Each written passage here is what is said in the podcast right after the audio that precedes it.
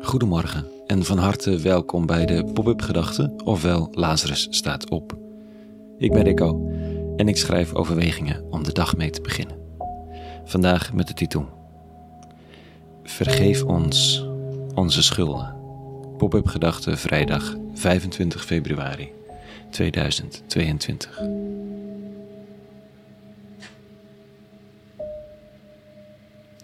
Het is opstaan met een zwaar gemoed. Wat zal vannacht gebracht hebben in Oekraïne? Kiev ligt onder vuur. Ik ga op zoek naar een lucifer en steek een kaars aan. Het is een hulpeloos gebaar, maar als het niemand verder helpt, dan helpt het nog mezelf een beetje. Om maar hoop te houden en me enigszins te verbinden met die miljoenen mensen die in de loop van de geschiedenis kaarsen hebben aangestoken in het donker en gehoopt hebben op licht. Gisterochtend stuurde een vriend bericht uit Polen dat ze er kapot van zijn. Dat er aan hun grens nu honderdduizenden mensen hun land binnen zullen komen en ze geen idee hebben waar en hoe ze die in vredesnaam zouden moeten opvangen. Ze zitten nog midden in de crisis aan de grens van Belarus, Wit-Rusland, waar ook de afgelopen maand nog steeds honderden mensen het bos in worden gestuurd om de grens over te steken. Dat nieuws van december, misschien weet je het nog, dat was toen nieuws. Nu is het staande praktijk en is de media vertrokken.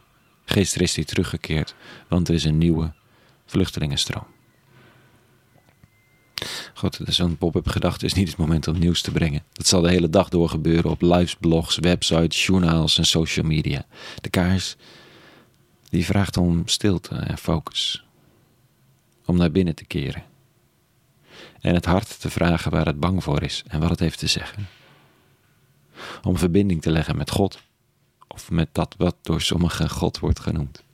Met degene die liefde is en met datgene wat leven geeft. En dan lees ik een fragment uit de psalm van vanochtend, die in kerk over heel de wereld, ook in Kiev, dan zal het misschien in schuilkelders zijn of in metrostations onder de grond, dit ook zal gelezen en of gezongen worden. Dit. De Heer is barmhartig en welgezind, langmoedig en goede tieren. Hij blijft niet voortdurend verwijten maken. Hij is niet voor eeuwig vertorend. Zo wijd als de hemel de aarde omspant. Zo alomvattend is zijn erbarmen. Zo ver als de afstand van oost tot west, zo ver verdrijft hij van ons de zonde. De christelijke traditie nodigt in tijden van geweld en angst altijd uit tot een vraag om, vergeving. En dan denk ik, die mensen hebben niks gedaan, hè? Ze zijn slachtoffer van de moorddadige agressie van dictator Poetin. En dat is zo. En zal nooit mogen worden verzwegen. Poetin verdient oordeel en zijn getrouwen. Zoals de profeten dat in alle tijden over allerlei moordzuchtige heersers hebben gezegd, uit eigen land en uit de toen bekende wereld. En tegelijk was er altijd de vraag om samen te erkennen dat de wereld zoals we die hebben gecreëerd met elkaar niet klopt. Dat we hebben gefaald en falen om te doen wat er eigenlijk heel logisch is. En wat er heel logisch van ons steeds wordt gevraagd. Dat wij een minister-president hebben gekozen die als antwoord op de vraag of we extra vluchtelingen gaan opvangen zegt: We gaan kijken wat we kunnen doen binnen de bestaande kaders. Maar de bestaande kaders zijn met de inval van Poetin verleden tijd geworden. Waar blijft de uitgestoken hand? Heer, vergeef ons en houd ons vast.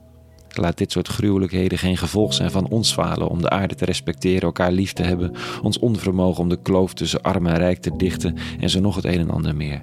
Vergeef ons onze schulden en breng nieuw licht. Help ons om niet de verwijten te maken naar elkaar, maar de handen ineen te slaan en te helpen waar we kunnen. In hemelsnaam. Amen. Hm. Tot zover de pop-up gedachten van vanochtend. Een hele goede vrijdag gewenst. En voor iedereen hier en overal een vraag om vrede. En in alles, ondanks alles, alle goeds.